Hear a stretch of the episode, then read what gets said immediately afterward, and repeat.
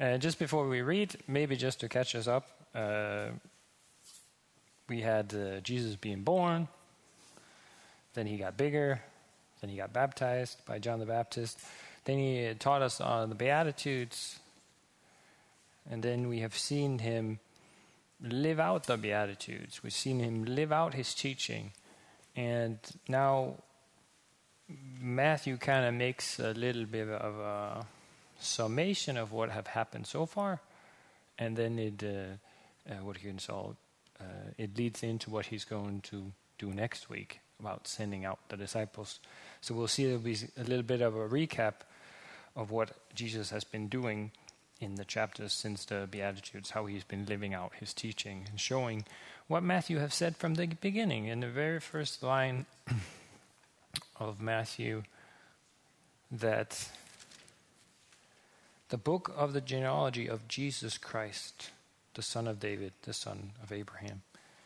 That Jesus is the Christ, the one that was coming to be the Redeemer. And if we read in Isaiah, that he would be, well, he is the eternal God. This is who Jesus is, and this is what Matthew is painting a picture of who Jesus is. And we see that through his uh, his birth, his baptism, and his life and his teaching, or his teaching and his life, how he lives out his teaching. And so last week, Jesus had just healed two blind men, but he was asking them because they called him the son of David. So he's just like, Do you believe I can do this? We're not going to see that today, uh, but I'm getting ahead of myself. Let's read first, and uh, if you can just do the slides up there as I read. I'll put these, these so from 32, Jesus has been having a busy day. If you go, he's raised the girl from the dead. He, uh, a lady was restored uh, from bleeding from 12, for 12 years, and he he has uh, uh, given sight to two blind men. And now, in 32, as they were going away, behold, a demon possessed man who was mute was brought to him. And when the demon had been cast out, the mute man spoke. And the crowds marveled, saying, Never was anything like this seen in Israel. But the Pharisees said, He cast out demons by the prince of demons. And Jesus went throughout all the cities and villages, teaching in their synagogues and proclaiming the gospel of the kingdom and healing every disease and every affliction. When he saw the crowds, he had compassion for them because they were harassed and helpless, like a sheep without a shepherd. Then he said to the disciples, The harvest is plentiful, but the laborers are few. Pray therefore earnestly to the Lord of the harvest to send out laborers into his harvest. Amen.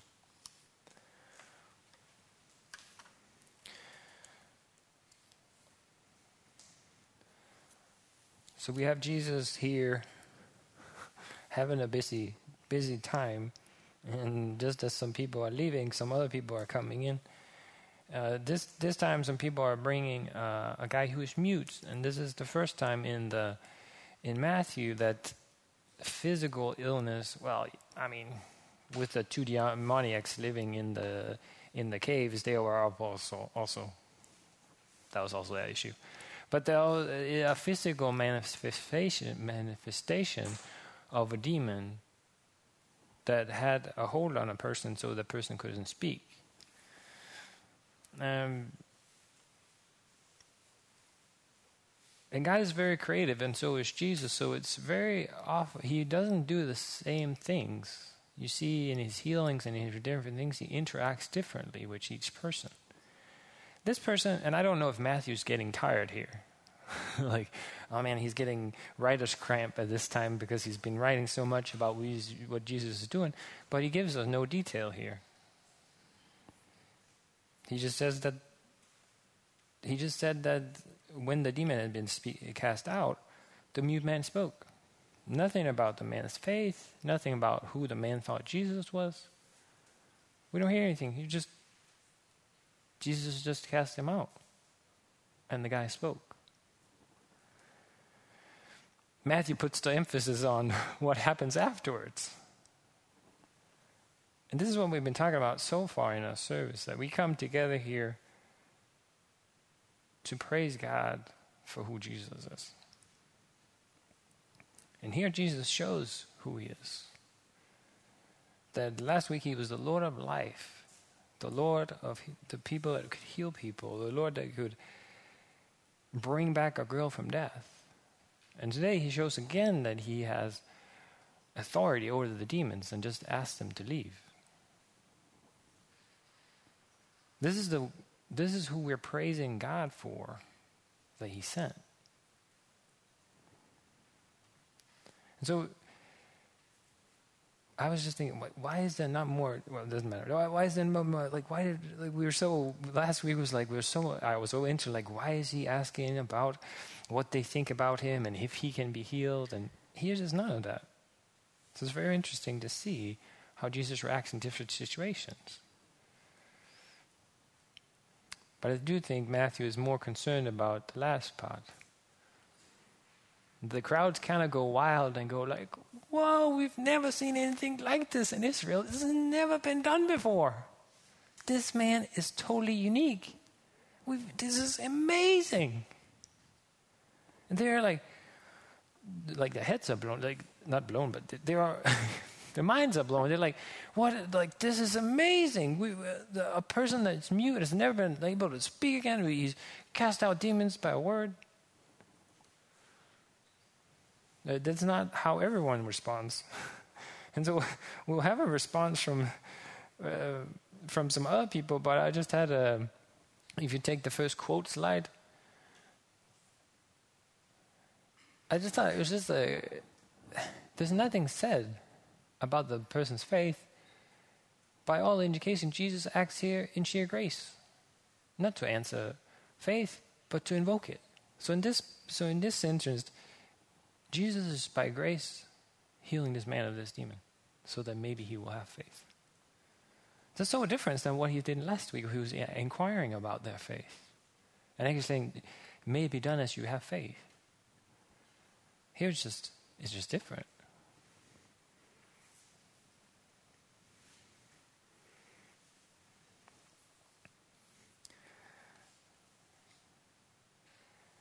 if you can take the next quote. so maybe, maybe the, maybe the crowds that are going wild, they're thinking about what Isaiah wrote. That the eyes of the blind shall be opened, and the ears of the deaf be unstopped. And the lame men leap like deer, and the tongues of the mute sing for joy. For water breaks forth in the wilderness and streams in the desert. So they're like, maybe Jesus is that one. He, he will be the one who does this. And they've seen it. They've seen the first parts, and now they see the mute man speak. And they're very excited. Maybe he is the one. Maybe he's the one to restore all things. Maybe he's the, maybe he is.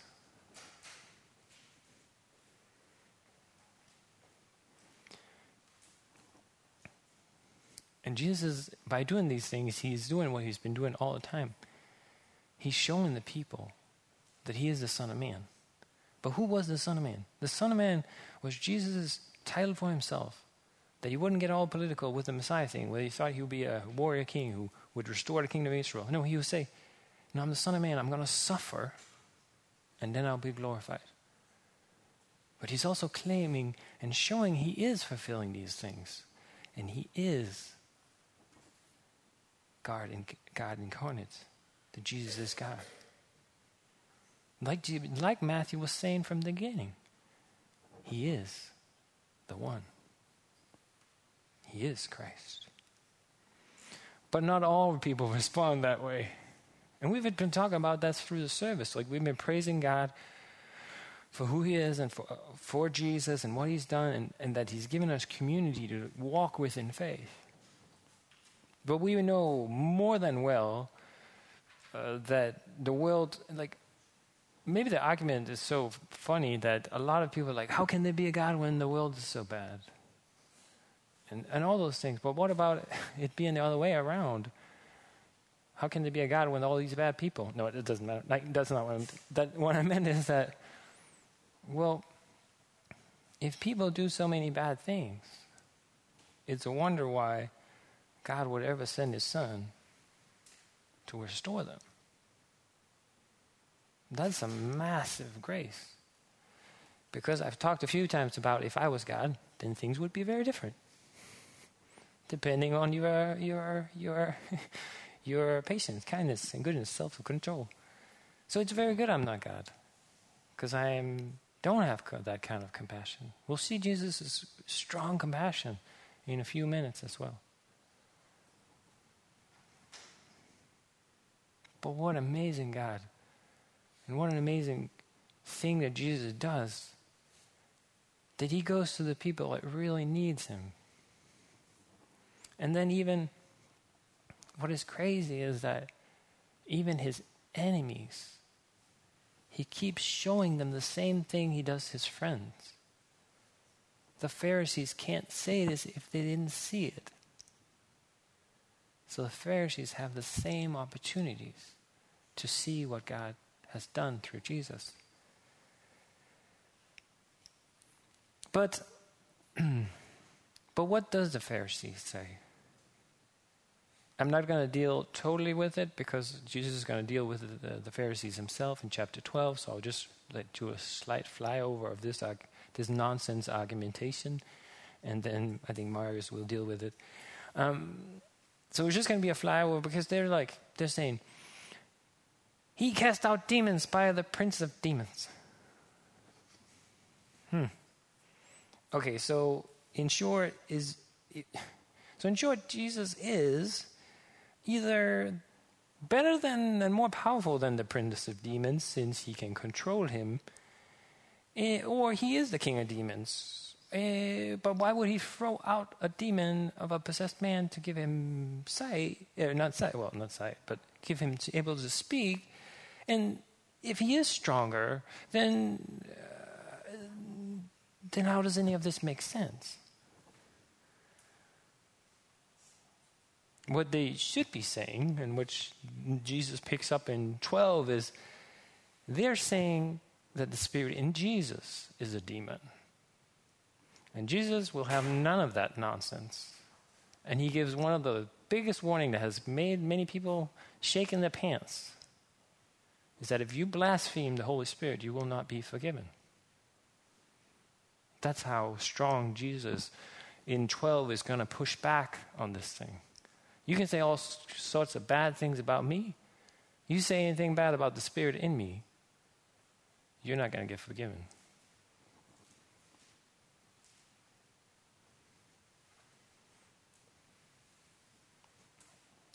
Jesus is Lord of all. So in some sense, the Pharisees are kind of kind of right. I mean, it's not by them, but Jesus is Lord over the demons. And he's also stronger than the one who controls all the demons. But Jesus was not filled by a demon.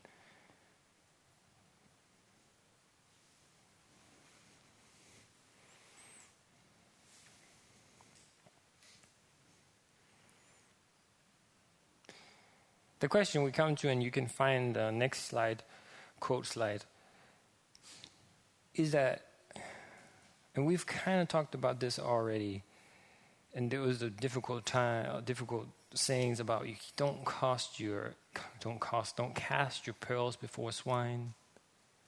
They'll turn around and beat you up. Some people in our lives will never listen to us when we talk about Jesus. The Pharisees in his life never wanted to listen. Their hearts were so full and control of pride that their whole lives was going to be a power struggle against Jesus. Nothing can convince those who are under the power of pride. They will believe anything, however false or absurd, rather than the holy scriptures. They just show they thus show the enmity of their hearts against a holy God. I'm starting really to like him. He's an older guy, but what he's saying is that some of the things that you meet sometimes, and maybe people are not going to say this, but some other people have said the original sin is always pride. When we do not want to sit, submit to God, it's always pride. I know better. I'm a better God. Most people don't say that, especially not in church. We don't say we're better than God. and people outside don't say that they're better than God, but really, but really say that I am actually better than God because the way I live and the way I find my way through life is the right one. I won't submit to other people telling me what to do. I'm definitely not God because either He doesn't exist or He's not that or He's not this. So, so, so, so the issue would be when people, all of us, continue in our pride, we cannot hear what God is saying. We will only hear what we want to say. And we will refute even good counsel from other people. We will also say, find some excuse for why we don't have to obey the Bible. Because we are controlled by our own pride. And that also seems to be what's going on with the Pharisees. That they're controlled by their viewpoints and by how things should be. And Jesus is kind of an annoyance. And so they have to find some kind of a nonsense argument. And gonna, because this, the argument, uh, argument doesn't make any sense. Like he, I'm going to not talk about because it's going to be later, but it doesn't make sense, the argument. Have you ever been in those conversations with friends or families when you say something and they start arguing with argumentation that don't work? And they might even know that, but then they'll say, then they'll pick another argumentation, but they'll all leave kind of to not really work. There's a that's an indication that it's not about God. It's really not about God. It's about it's about pride not wanting to be humbled by who God is. So when so you can say, should we just give up? No, no, we shouldn't. Like I think the the call for us is to to attack back. How do we attack back? We did that just like we did before we attack back by praying, by asking God to move, asking God through His Holy Spirit to impact these people. Because we cannot break people's pride, we couldn't break our own. But God can, through His Holy Spirit, move in their hearts just like He did with ours. And we have to just keep, as we come to worship Jesus, as we do, celebrating all He's doing, we have to be reminded that He did that to us so He can also do it to others. Because I don't know about you, but sometimes it's easy to like, man, my brother's never going to be a Christian, or my neighbor's going to be a Christian. Like, they, they, they can't, like, it's not going to happen. It's, it's easy to give up. But we can go, as long as we have breath, we can pray that God would do it. And we've seen Him do it.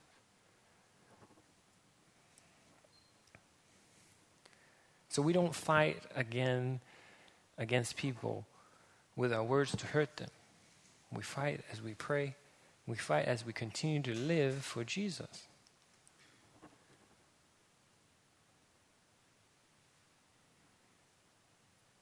And recalling all the blessings that He's giving.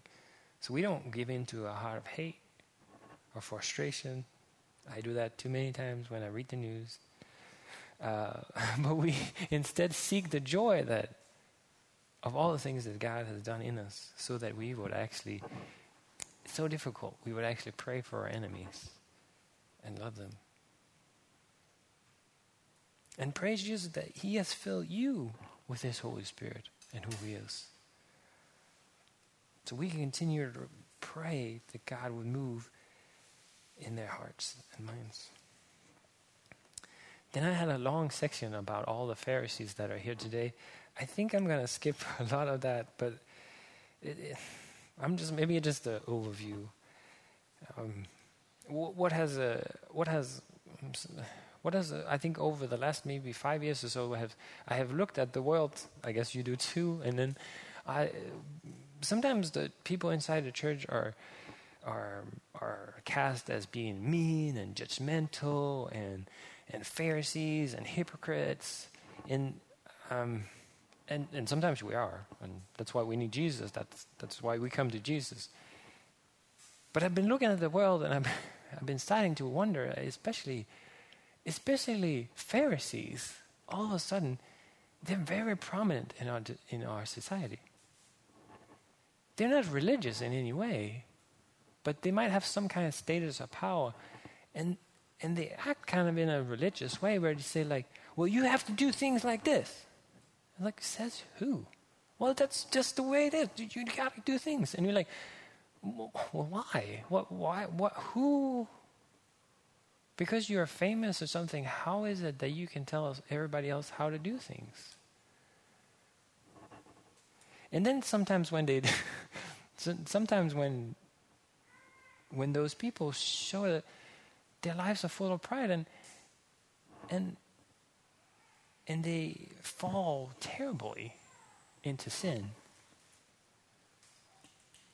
then it, it is just very strange. And, and it's also like in in certain political parties and certain associations and even even atheistic society, I, I shouldn't have been on that thread reading that comment, but even atheistic society is kind of Pharisees and they say, well, you, you have to live this way. Says who? And you're saying that we are judgmental, but you just said we have to live like you. Like we live in this culture where diversity and all sorts of things, uh, what is diversity, equality, the I can't even remember the things. All the things that the world are setting as very high. And if you're not like that, then you're evil, mean, and unkind. How diverse is that opinion? You just said you're diverse, you're willing to listen, but you just said that everything has to be done your way, and if I don't think the same, then I'm mean, unkind, and evil. Well, you're a big Pharisee. Because you just said you believed in all sorts of things that you don't believe. Because how can you say, because I believe something else, then I'm evil and unkind?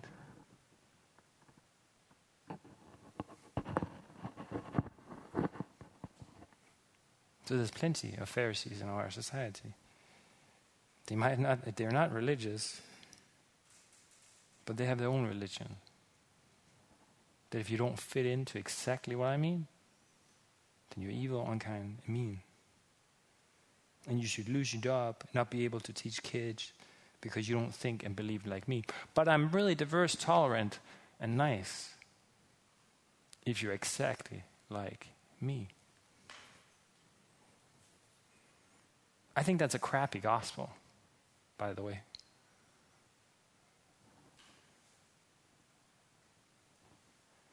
Because we believe Jesus has given us different gifts and abilities. So inside the church, we're not supposed to be the same. We're supposed to love and serve Jesus and follow Him. But we're not supposed to be mean spirited and evil towards people who don't agree with us. We're actually supposed to be the opposite and say, hey, we don't agree at all. But you know what? I think there's a bit, still a better way.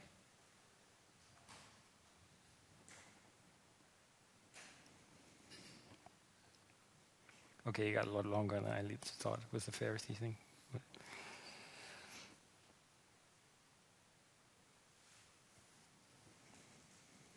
The biggest problem all human hearts is, to see it's full of pride and then come and ask Jesus to forgive them.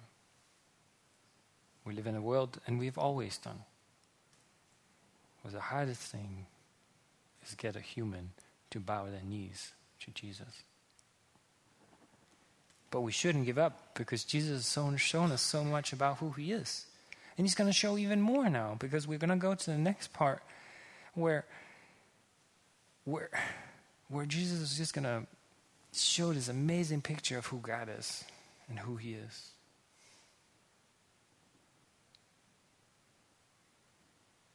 But it's so crazy, just the last part. When people are so blinded, like the Pharisees, and even today, there's no way they will give glory to God, no matter what. They just saw this miracle that was prophesied would happen only through the promised one. And they say, He's a demon. It's pretty prideful.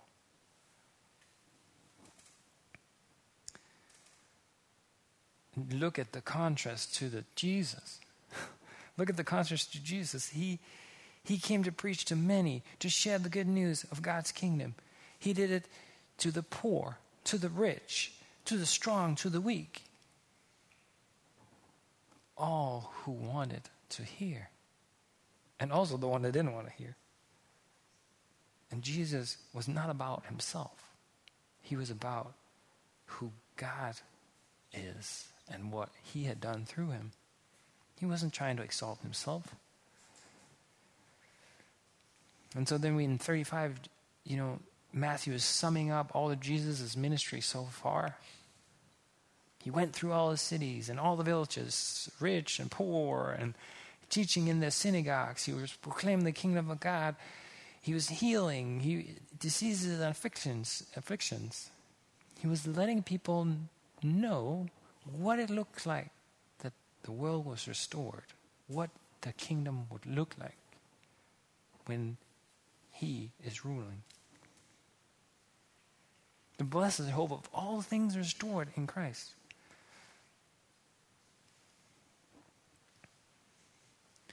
And then we have this thing that is, I think has become for me this thing I had I didn't know, but a, a thing where where Jesus sees. Again, you see it here. He in 36, and when Jesus saw, Jesus has been seeing the weak, the marginalized, the rich that was in need of him. And now he sees all these people that are in need of him. We talked about it, the 7.8 million, I just found out. But God still sees you Jesus sees the crowds. What does Jesus see? Does he see people that are healthy and well? No, because he sees and has compassion. Why does Jesus have compassion? That's because the people are harassed and helpless. And in the picture, they're like sheep without a shepherd. They're lost and they're wandering around into all kinds of trouble, falling off cliffs and getting stuck in thickets. They're abused by other teachers and preachers and, and people that should have protected them. They're lured away by evil people, just like people are today. And so I got to ask myself do I have compassion on these people that I don't even like and their little pride and their Pharisees and their enemies? Jesus does. Or do you just think they're stupid and evil and wrong? Jesus comes to the blind, mute, the lame. The people are lost in their pride. These are words that for me and also for you, if they land well. Yelling at a deaf man doesn't make him hear. It doesn't make a blind see that we yell at them. A lost person doesn't get found because we yell at them. What is our when we have a God who's so compassionate as we see here? If we've received his compassion, how does it come out of us? Just like I've been confessing many times, is that compassion and mercy are not on the top of who I am naturally So I need lots of closeness to Jesus here to just even like people, let alone have compassion for them. But it's possible. It's possible to cry, it's possible to help, it's possible to say what people need to hear when it's difficult. It's also pro- possible for us to have compassion. And we will engage in the world instead of being mad at the world.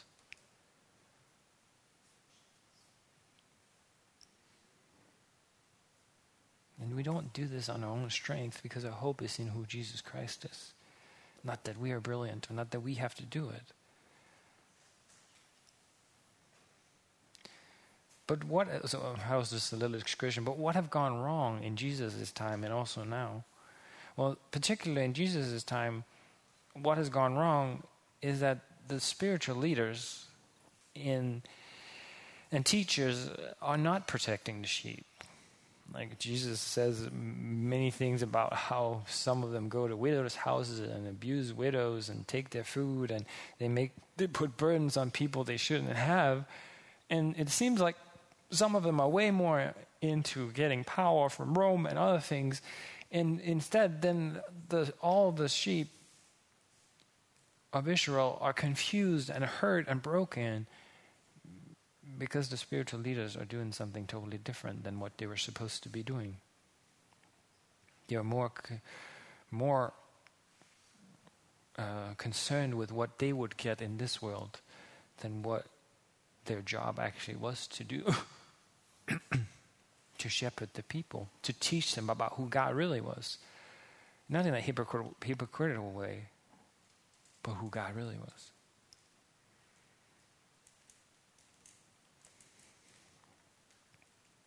So Jesus sees and had compassion on the crowds.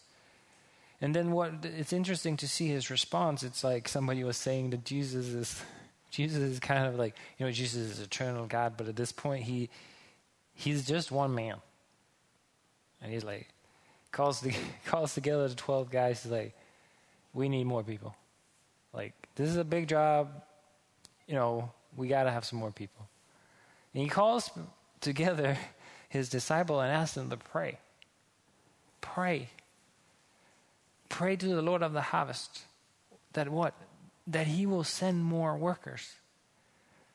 He says, I've just I've looked at the I've looked at the lost sheep, and and he said there's harvest. The harvest is plentiful. There's plenty of people out there that's gonna that's gonna hear about who God is, and they will come.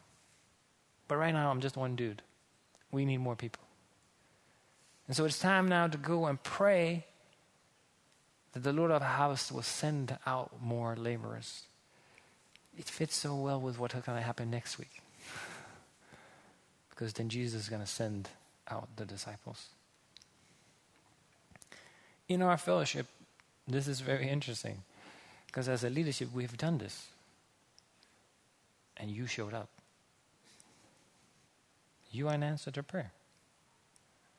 We have said to the Lord on many occasions, especially this season when we know people are leaving, then we're like, oh, we got to do this again. But we've had periods of time where this has been a focused prayer of us as a leadership. Lord, send more people. Send more people to join the mission with us. Send more people who would live a life honoring to you and wanting to reach out to other people send more people because this place is full of people. We are few, send some more to help us. And it's such a good prayer because if we didn't, we wouldn't have seen some of you guys. It's also a prayer where we're dependent on others and we're not saying in our own pride, we'll do this, God, we got this. No, Lord, send some more. Send, more. send us more gifts. Send us more abilities. Not that we'll be great, but that your name will be proclaimed to many, and they'll see how glorious and compassionate you are, God.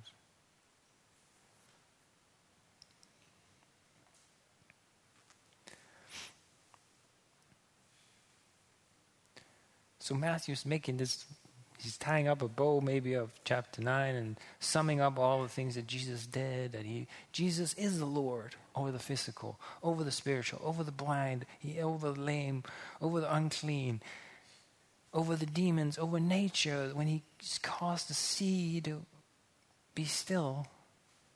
Over life and death when he reaches in and gets this girl back from death. And Matthew's just saying it again, like he said in the beginning Jesus is the Christ, He is God.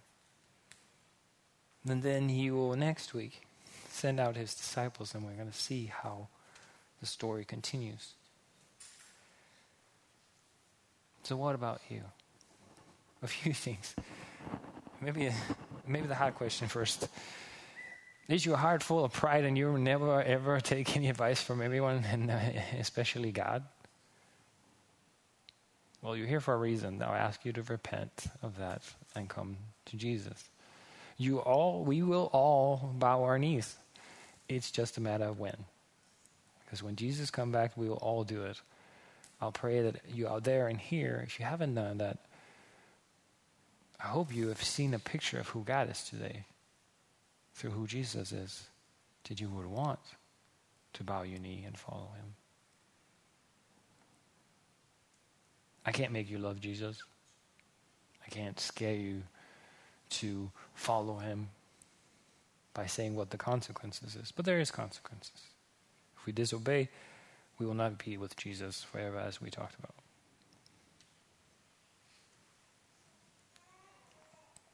For us who believe, I hope you've been encouraged in how compassionate and kind that God is. That He sees you all the time and He actually wants to be with you. He actually has made you for a purpose. He made you to reflect who He is and to reach out to other people that they might know as well. He's created you like He wanted. He has restored you and made you a new creation like He wanted. What are the gifts and abilities that He blessed you with? How has He created you so you can praise Him in the way that you made? How you can be filled with that joy. Not that everything can be great, because this world is kind of weird. It's always been weird. But there's an internal joy would let us live in this world as conquerors because Jesus conquered. We can trust in Him.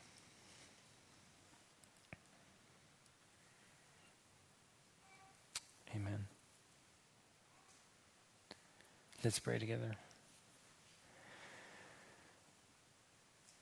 Heavenly Father, thank you for your kindness and goodness towards us. Lord, I want to, right, right off the beginning, I want to say thank you so much for all the people you brought to this, to our fellowship.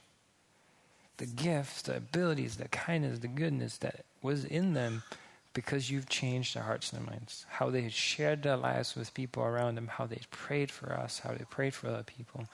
And right now, we want to pray for all, I know it's a big thing, we want to pray for all those people. They're from the east to the west, all over the world, Lord. May you bless them and help them continue in the, the ministry that you've given them of being who they have been created to be in you. And Lord, thank you for your compassion on us. Thank you that when we're still far away, lost in our sins and trespasses, Lord, you came. Jesus, your kindness and mercy towards us, you you, you brought us out of darkness into light. Lord, overwhelm us with that. Lord, help us to be human. Help us to be humble. Help us to know that it's not in our, our, our abilities, but it's in your spirit that you put in us. The Holy Spirit, continue to guide us. Help us to continue to listen as you guide us.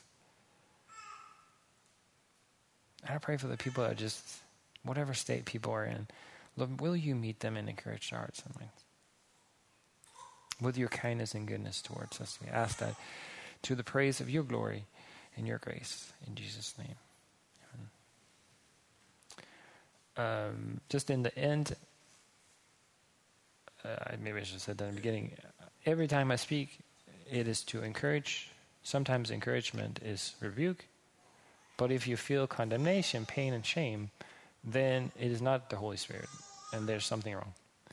So if you feel like that, then you should pray with somebody that'll explain it and say, no, Jesus is not the one who condemns. He draws you into himself. Uh, so, yeah, we want to be honest. We want to pray that you grow, but it's never to condemn you or to shame you, but it's to pull you closer to God. So I pray that will be how it is. If you have any comments and questions, angry outburst, I'm also here. You can also do it to somebody else. Uh, but if you are also sitting, it's like, hey, I need somebody to pray with. Just stay back and have somebody pray with you, um, and then don't run away because we have uh, two Polish people cooking dinner for us. So I'll be ashamed to miss that. Um, they're from Poland. I mean, it's not like we have them chained in the kitchen. They're volunteers.